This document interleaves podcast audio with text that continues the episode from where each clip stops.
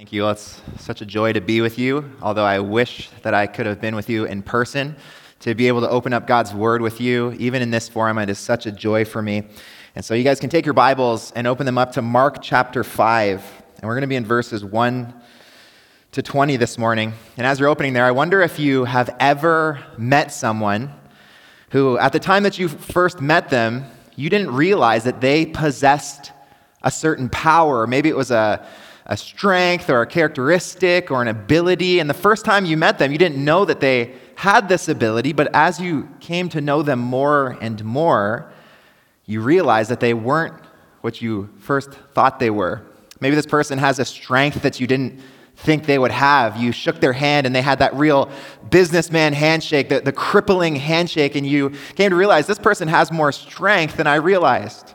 Maybe you might look at a person and say, well, that person is smarter than they look. Whatever it is, this person has a, a strength and a power that you didn't think originally that they would possess. But as time passes, you become gripped with this ability, you become gripped with this power, you begin to comprehend exactly who this person is.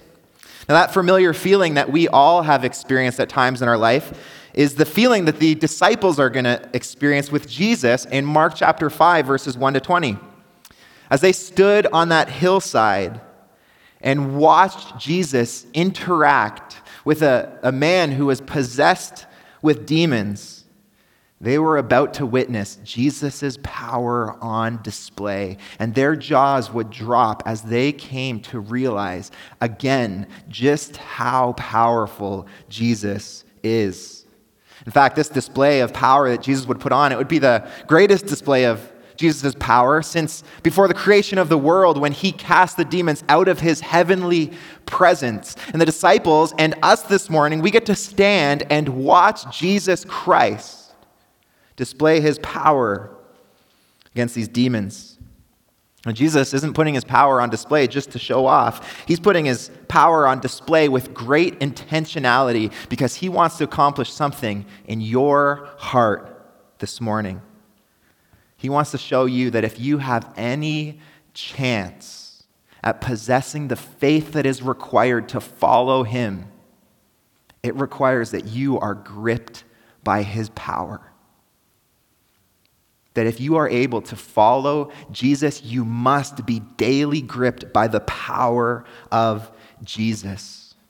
And listen, we need to be taught this lesson this morning. We need it so much because following Jesus is impossible if we're not gripped by the power of Jesus. Think about this for a moment. If you don't believe Jesus is powerful, then you will never turn to Jesus. Why would you? It is of immense importance that you are gripped daily by the power of Jesus because if you believe that Jesus is a powerful person who can act in your life with great power, you will turn to him constantly. Listen, church, what, what will happen if we're gripped by the power of Jesus and that common anxiety starts to well up in our hearts and starts to well up in our souls? Well, if we were gripped by the power of Jesus, we would turn to him knowing that he is able to deliver us from whatever situation that we're, that we're in. What would happen if we were discouraged by the sin that seems like it has such a powerful grip on us, that seems like we just can't get it unrooted from our lives? Well, if we were gripped by the power of Jesus, we would turn to him knowing that his power is greater than any sin that could ever take root in our hearts. So then we must be gripped by the power of Christ. And this morning we're going to be seeing Jesus putting his power on display for this very purpose that you might be gripped by his power, that you might have the faith to be able to follow him no matter the circumstance. So I want you to see this in Mark chapter 5, verses 1 to 20. And I'd like to read the passage in full for us. You can read along with me. It says this They came to the other side of the sea, to the country of the Gerasenes. And when Jesus had stepped out of the boat, immediately there met him out of the tombs a man with an unclean spirit. He lived among the tombs, and no one could bind him anymore, not even with a chain. For he had often been bound with shackles and chains, but he wrenched the chains apart. He broke the shackles in pieces. No one had the strength to subdue him. Night and day among the tombs and on the mountains, he was always crying out and cutting himself with stones. When he saw Jesus from afar, he ran and fell down before him. Crying out with a loud voice, he said, What have you to do with me, Jesus, Son of the Most High God? I adjure you by God, do not torment me. For he was saying, Come out of the man, you unclean spirit. And Jesus asked him, What is your name? He replied, My name is Legion, for we are many. And he begged him earnestly not to send them out of the country. Now a great herd of pigs was feeding there on the hillside. And they begged him, saying, Send us to the pigs, let us enter them. So he gave them permission. And the unclean spirits came out and entered the pigs, and the herd, numbering about 2,000, rushed down the steep bank into the sea and drowned in the sea. The herdsmen fled and told it in the city and in the country. The people came to see what it was that happened, and they came to Jesus and saw the demon possessed man, the one who had had the legion, sitting there, clothed and in his right mind. And they were afraid.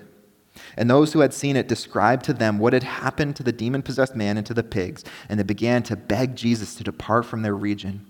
And he was getting into the boat, and the man who had been possessed with demons begged him that he might be with him. And he did not permit him, but said to him, Go home to your friends and tell them how much the Lord has done for you and how he has had mercy on you. And he went away and began to, to proclaim in the Decapolis how much Jesus had done for him, and everyone marveled. First thing I want you to see is that if we're going to be gripped by the power of Christ, we must come to expect the destructive power of the enemy. If we're going to be gripped by the power of Christ, we must come to expect the destructive power of the enemy. Now, at this point in the Gospel of Mark, the disciples had seen the power of Christ put on display time and time again, and yet still they were not gripped with it. At this point in the Gospel of Mark, they were just freshly shaken by perhaps the most terrifying experience that they would ever endure. See, they, they had just boarded a boat with Jesus. And while they were on the boat, a great storm arose. And as wind beat it against the side of the boat, and as waves were crashing over the side, they feared for their lives. They wondered if they would ever make it. And then they found Jesus, the one who was proclaiming that he was the Son of God. And what was he doing on the boat? he was asleep. As they feared for their lives, they cried out to Jesus and they said, Don't you, don't you care that we're perishing? This boat is sinking and you're asleep. And Jesus arose, and the disciples would see what we read and see Jesus' is great power put on display against nature. He would speak to the wind and the waves. He would say, Be still, and they would stop. The disciples would realize that Jesus has a power that is utterly unique.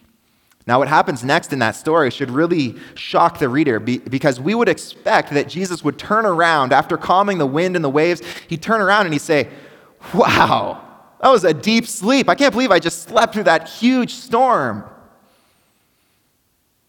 Instead, what he says in Mark 40, Mark 4 40, he says, Why were you so afraid? Have you still no faith?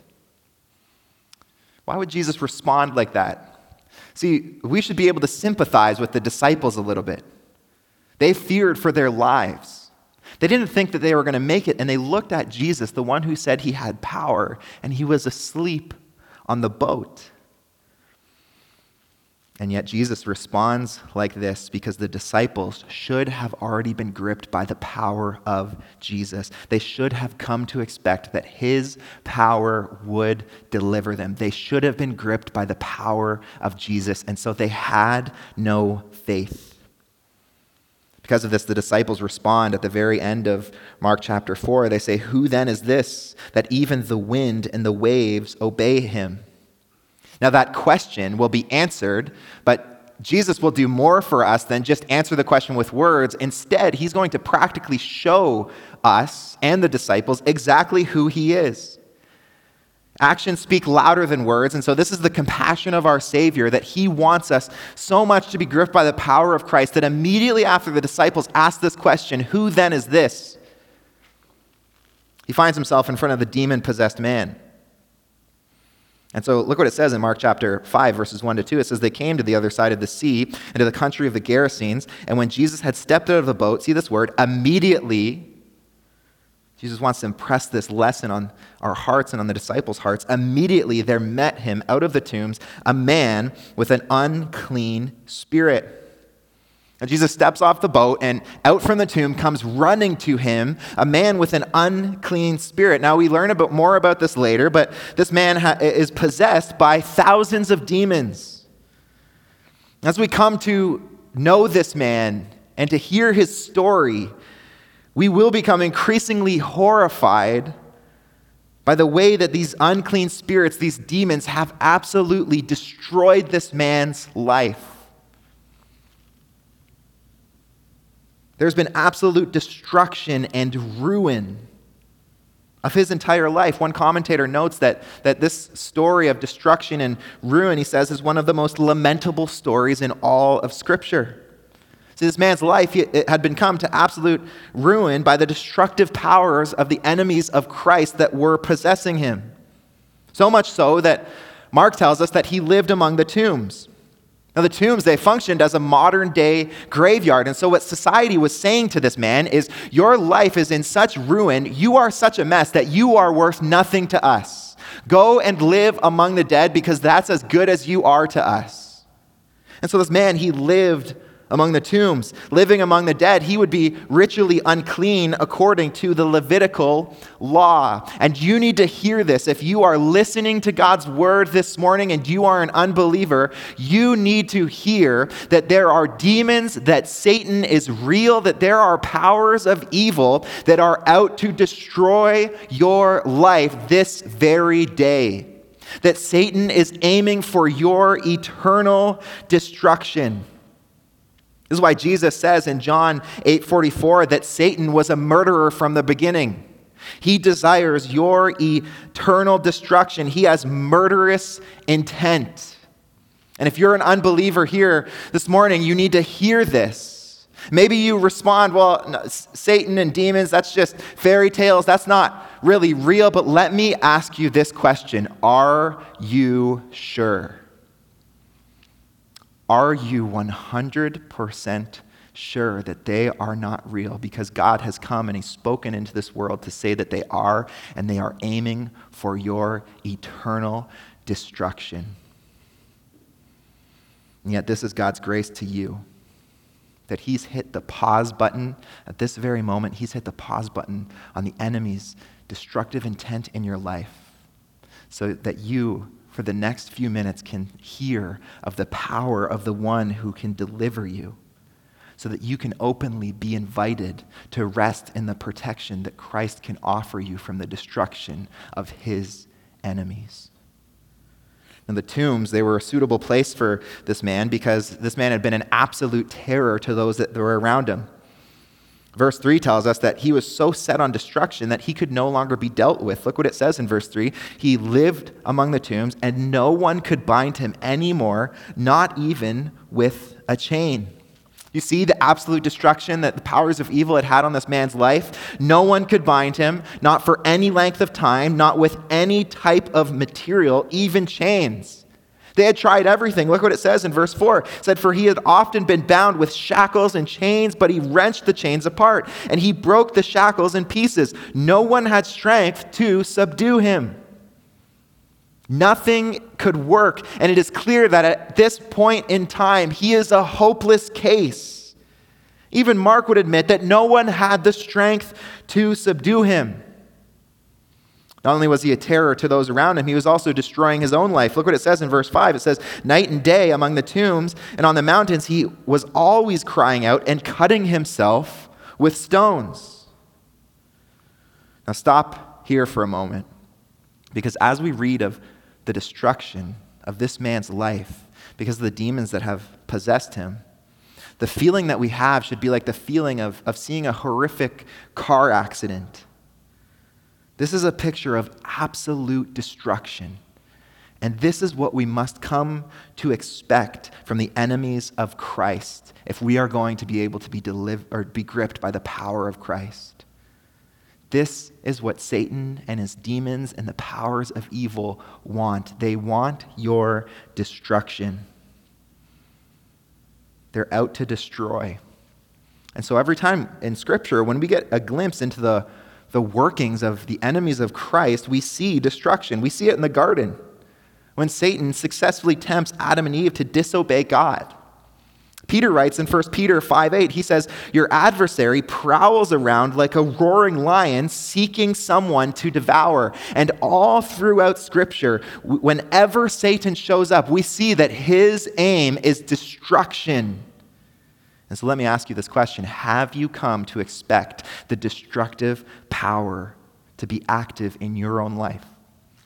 The reality for many of us is that there is a prowling lion around us seeking our destruction, and many of us live like, like we face no harm at all. Like there's no power that's against us. We live as though Satan doesn't exist. And so let me ask you this question When was the last time you really thought about the potential danger you are in? And the ways that Satan and his evil minions and the powers of sin in your life may be leading you to destruction because there is a lion that is prowling around and seeking your destruction. Let me ask you this what footholds might sin have in your life right now that could lead to your destruction. Satan is seeking to use those things in your life to destroy you eternally. Many of us live as though Satan doesn't intend to destroy us, and this is the way that Satan would have us have us live. Satan doesn't want us to know that he is actively out to destroy us eternally. See, what Jesus is doing here for us is he's teaching us the way that evil works in our lives. See, Christ's enemies, they don't like to be expected. They like to destroy your life without you even knowing it. And so notice that the text says that, that the man, he couldn't be bound anymore. That means that there was a time in this man's life when the evil had only had so much destruction on his life that he was still able to be bound, but now it had come to a point where evil had such a grip on him that he wasn't even able to be bound. And this is the way that Satan would have it.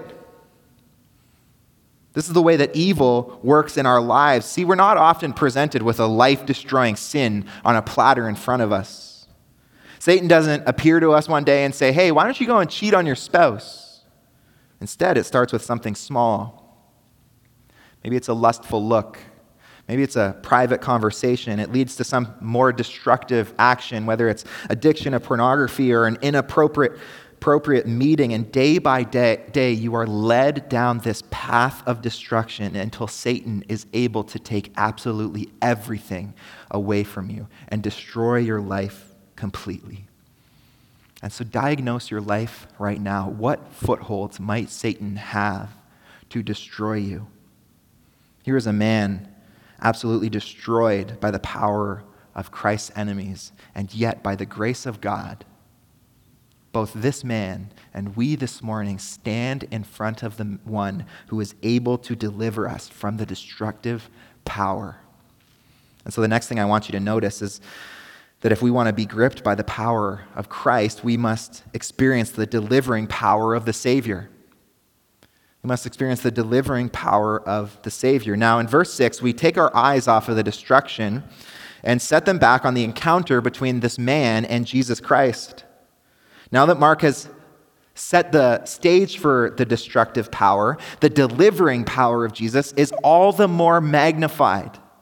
Now we know what Christ is up against. And so now we read this story with great anticipation. See, here is a completely hopeless man in a hopeless case. No one can deliver him. And on this side is this man that cannot be delivered, but then on this side is this man, Jesus Christ, who can stop the wind and the waves. And the question is this Does this man who calls himself the Son of God have the power to deliver the most hopeless of the hopeless? The most destroyed man? Is it possible that Jesus has the power to deliver this man? Now, it's clear what the demons think about the power of Christ. Before the battle could even begin, the demon, the one who is powerful enough to break bonds of iron, he hurls himself at the feet of Jesus. And look what it says in verse 6. It says, When he saw Jesus uh, from afar, he ran and fell down before him. On his knees, listen to what he screams to Jesus in verse 7. He says, crying out with a loud voice, he said, What have you to do with me, Jesus, Son of the Most High God? I adjure you by God, do not torment me. See, these, the initial words of the demon show who has the ultimate power in this battle. Even the demons know. Even the demons are clear that Jesus is infinitely more powerful. And so, in an instant, this man who had untamable strength is tamed in the presence of Christ, bowing at his feet, pleading and begging before him. And so our question is this why do the demons who have brought such destruction to this man's life, why do they submit so quickly to Jesus? See, this is just a reality that if you know anything about martial arts, that if you are fighting someone who is bigger than you, who is more powerful than you, then the best martial art that you can practice against them is the martial art of fleeing. The best thing you can do if you are up against someone who you know can destroy you is run away. And yet, these demons, they don't run away. Instead, they run towards Jesus. Why would they do that? Because they know who he is. They correctly call him the Son of the Most High God. They rightly recognize that Jesus has a power that is unique and universal, that there's no power like his because there's no power that is above his. He, Jesus is the greatest power. And so the demons know exactly what is about to happen. And so they beg Jesus. They say, I adjure you by God, do not torment me.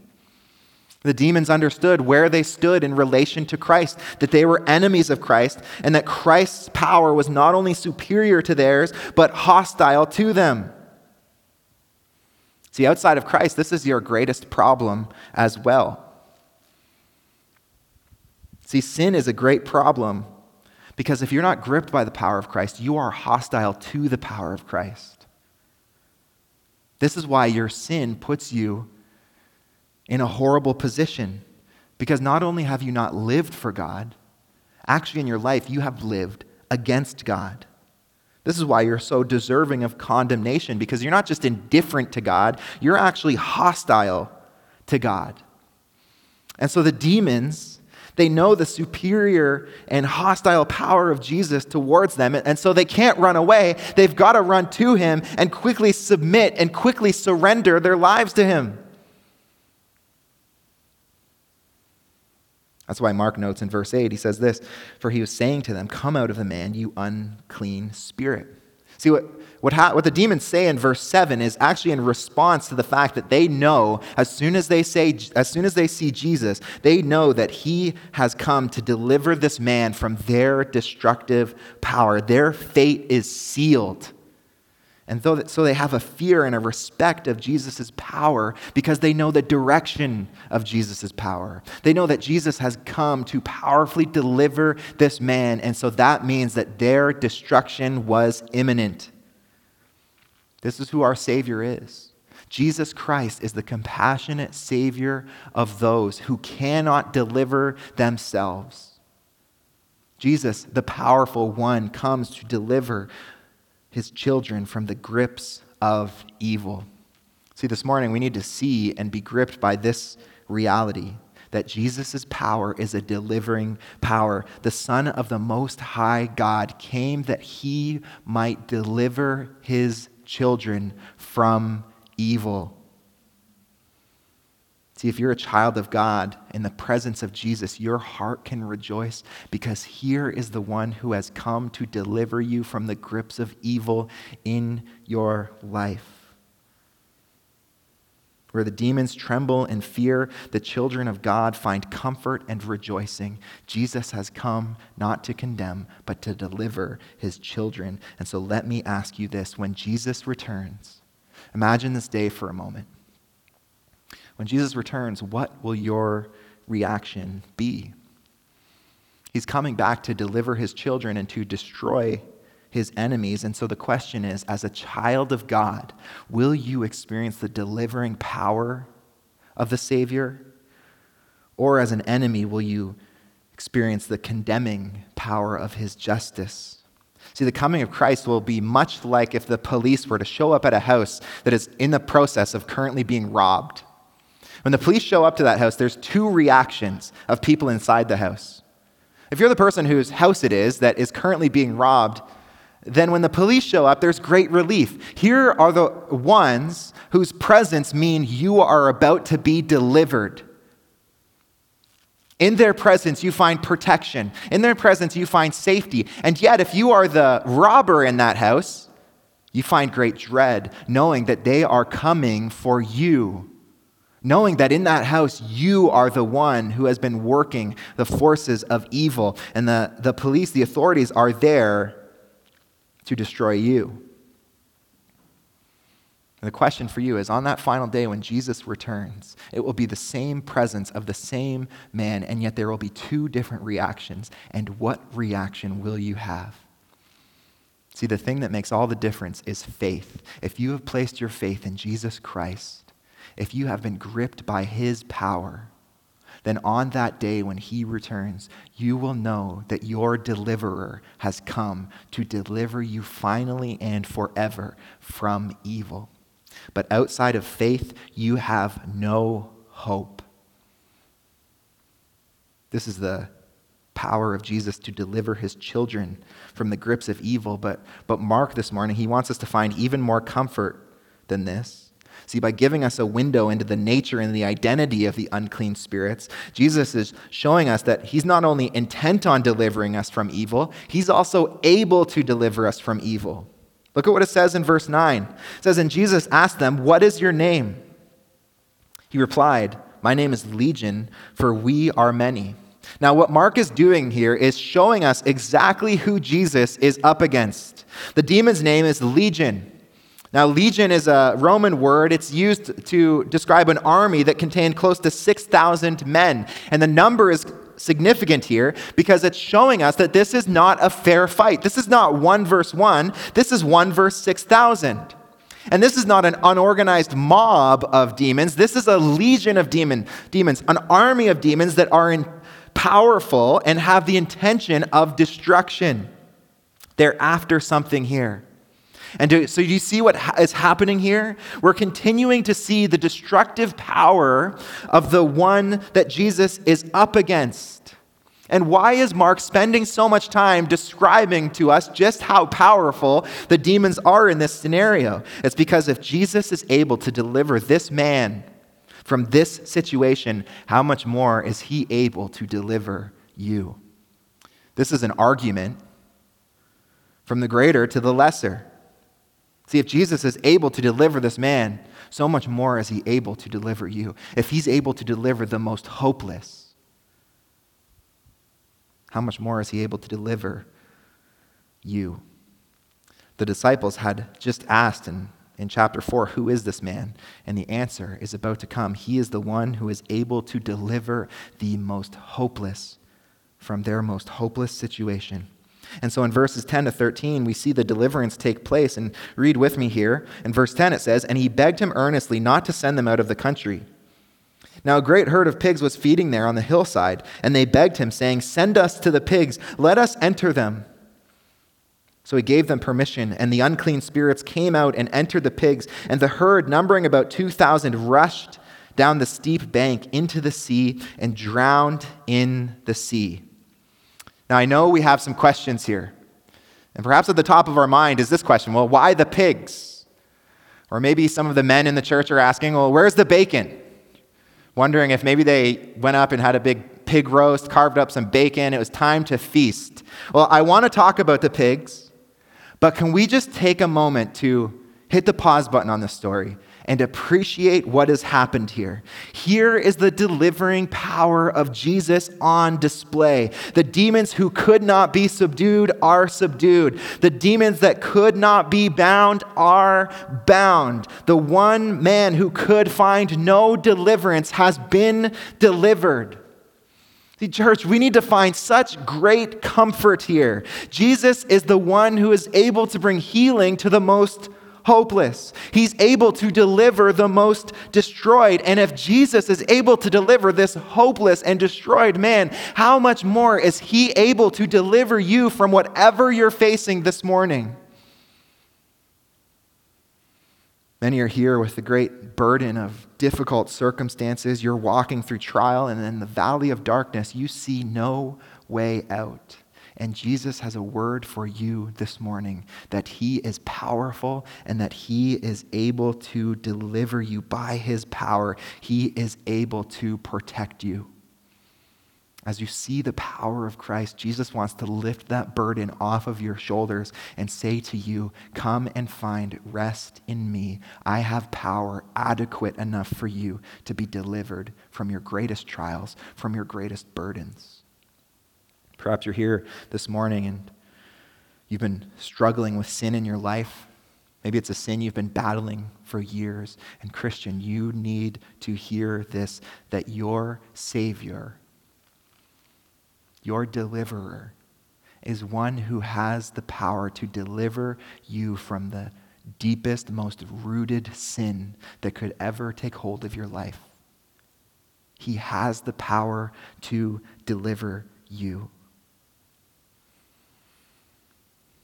See, at the feet of Jesus, there is no sin struggle that is too deep for his deliverance. And what a great mercy it is when we find ourselves here in this moment realizing that we don't have the power to deliver ourselves, that there is only one man who has the power to deliver us, and it is Jesus Christ.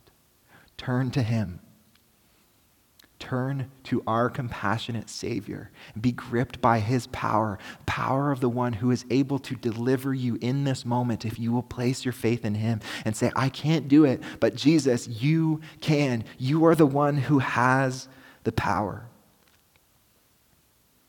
See, your anger, it's not going to be cured by breathing and meditating.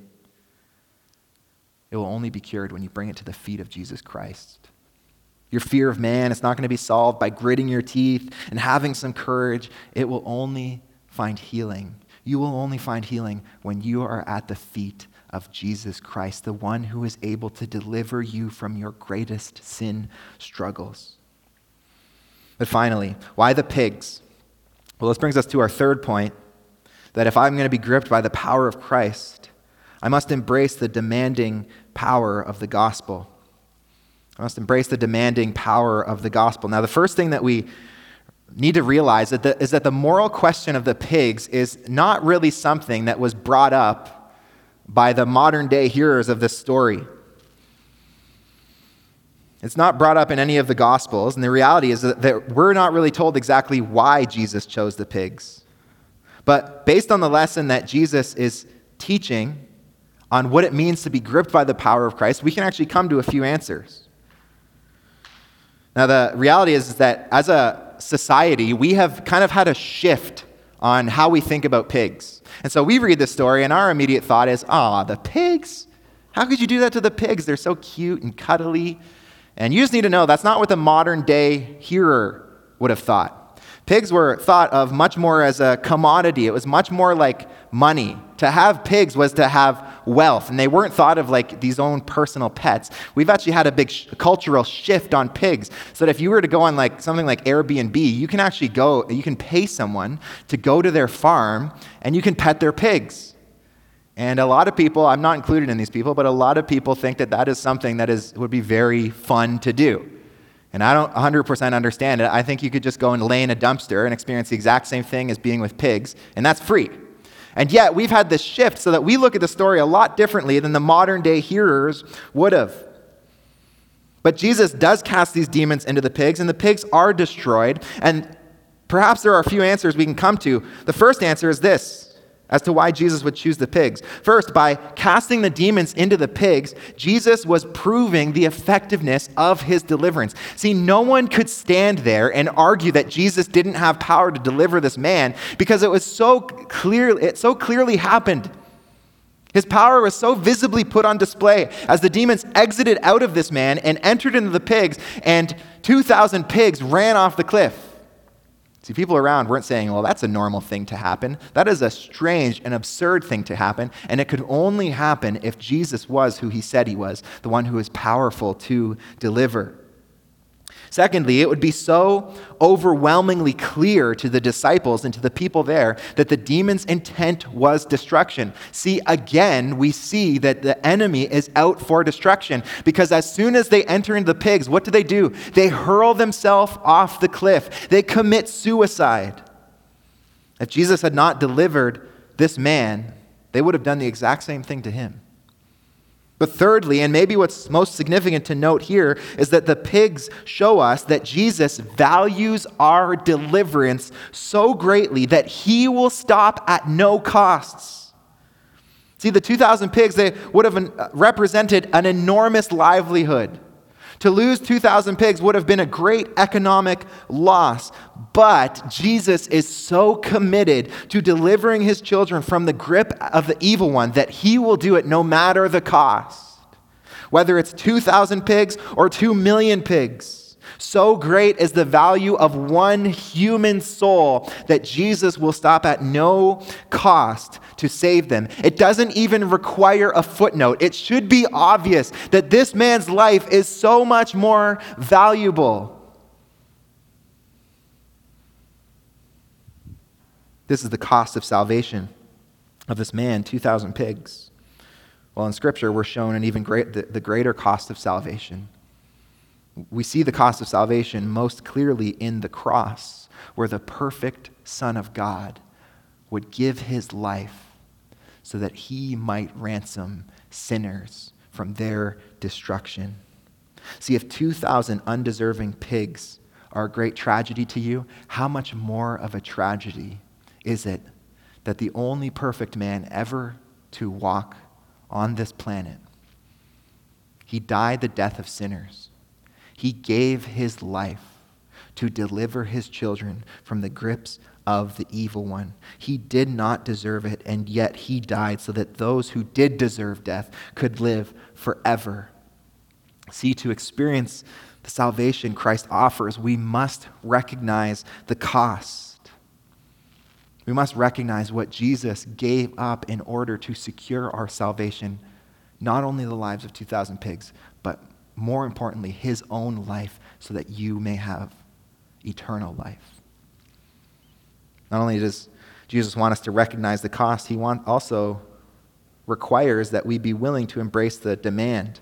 And yet, verses 14 to 17 show us that the community would not agree. They would disagree with the cost saying that it was too great, and they would disagree with the demand of Christ, saying that it was too great. And so look what happens in verses 14 to 17. It says, The herdsmen fled and told it in the city and in the country, and the people came to see what it was that happened.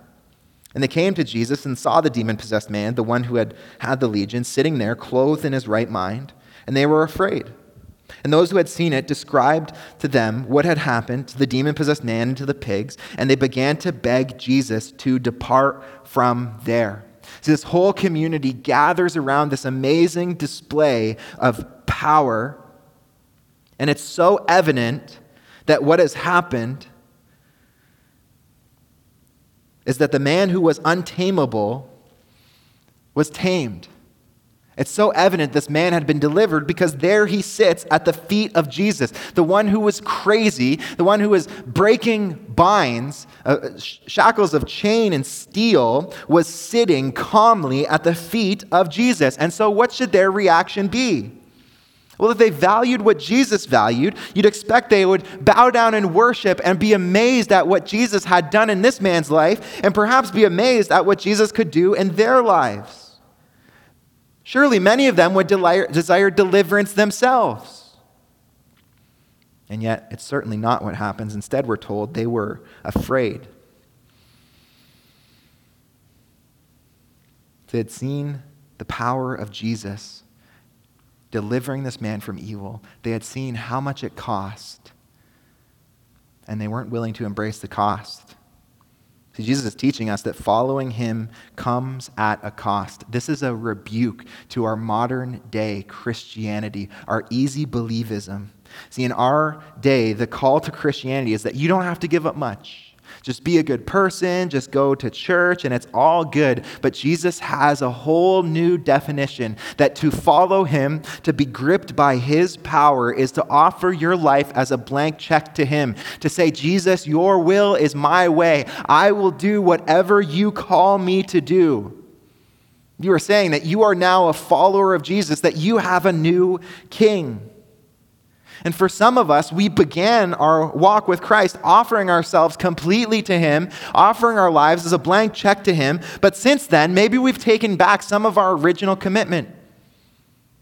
Maybe in the midst of this pandemic, it's possible that we've loosened our commitment to Christ, where once we were willing to give Him everything, maybe now we've taken some back selfishly. We want to live our own life. Especially possible in the midst of the pandemic for this to be a reality in our lives. Maybe our routine pre COVID had us serving in the church, had us discipling our families, had us committed to a small group, had us sharing the gospel with our neighbors. But COVID has changed the way that we participate in all of these things, hasn't it? And maybe as the routine has changed, you've just stopped completely doing these things that you were once doing to give your life to Jesus Christ as his follower. In your season, have you asked yourself this question How can I give myself wholly to Christ? What needs to change? Listen, as we look forward to 2021, can you take a moment, even today, to look back on 2020 and ask what, need, what needs to change in 2021 in order for me to give my life to Christ, knowing the demanding power of the gospel? See, while the crowd had rejected Jesus because of the demanding power of the gospel, it's clear that the man who had de- been delivered embraced the cost. And so look at verses 18 and 19. And it says, As he was getting into the boat, the man who had been possessed with demons begged him that he might be with him. And Jesus did not permit him, but said to him, Go home to your friends and tell them how much the Lord has done for you and how he has had mercy on you. See, all those who have been delivered from the powers of evil, delivered by the power of the gospel, experience this exact same feeling. We long to be with Jesus, we long to be in the presence of Jesus. And this is a cause for a heart check for some of us right now. See, this man, he longed to be in Jesus' presence. And can I ask you this question? When was the last time that you truly longed to be in the presence of Christ? When was that last time that you had this heartache to draw near to Jesus Christ? And if it has been a long time, then you need to pray and repent and ask that the Lord would give you such a great desire to be near to Him. This man desired to be near to Jesus, and he understood that to embrace the demanding power of Jesus meant to live in his service. And so Jesus said to him, Go home to your friends, tell them how much the Lord has done for you and how he has had mercy on you. See, to be gripped by the power of Jesus is to be caught up in the mission of Jesus. And so this man gladly takes up the call. He gives his life to Jesus as a blank check. In the Gospel of Mark, this man becomes the first Christian missionary, a Gentile saved in front of the disciples, willing to take the gospel call to the Gentile nations. And Mark shows us that Jesus saves this man to graciously answer their question Who is this? Who is this who has power to stop the wind and the waves? Disciples didn't know, and it was unclear to them, but now it has an obvious answer, both to the man who had an unclean spirit and to us.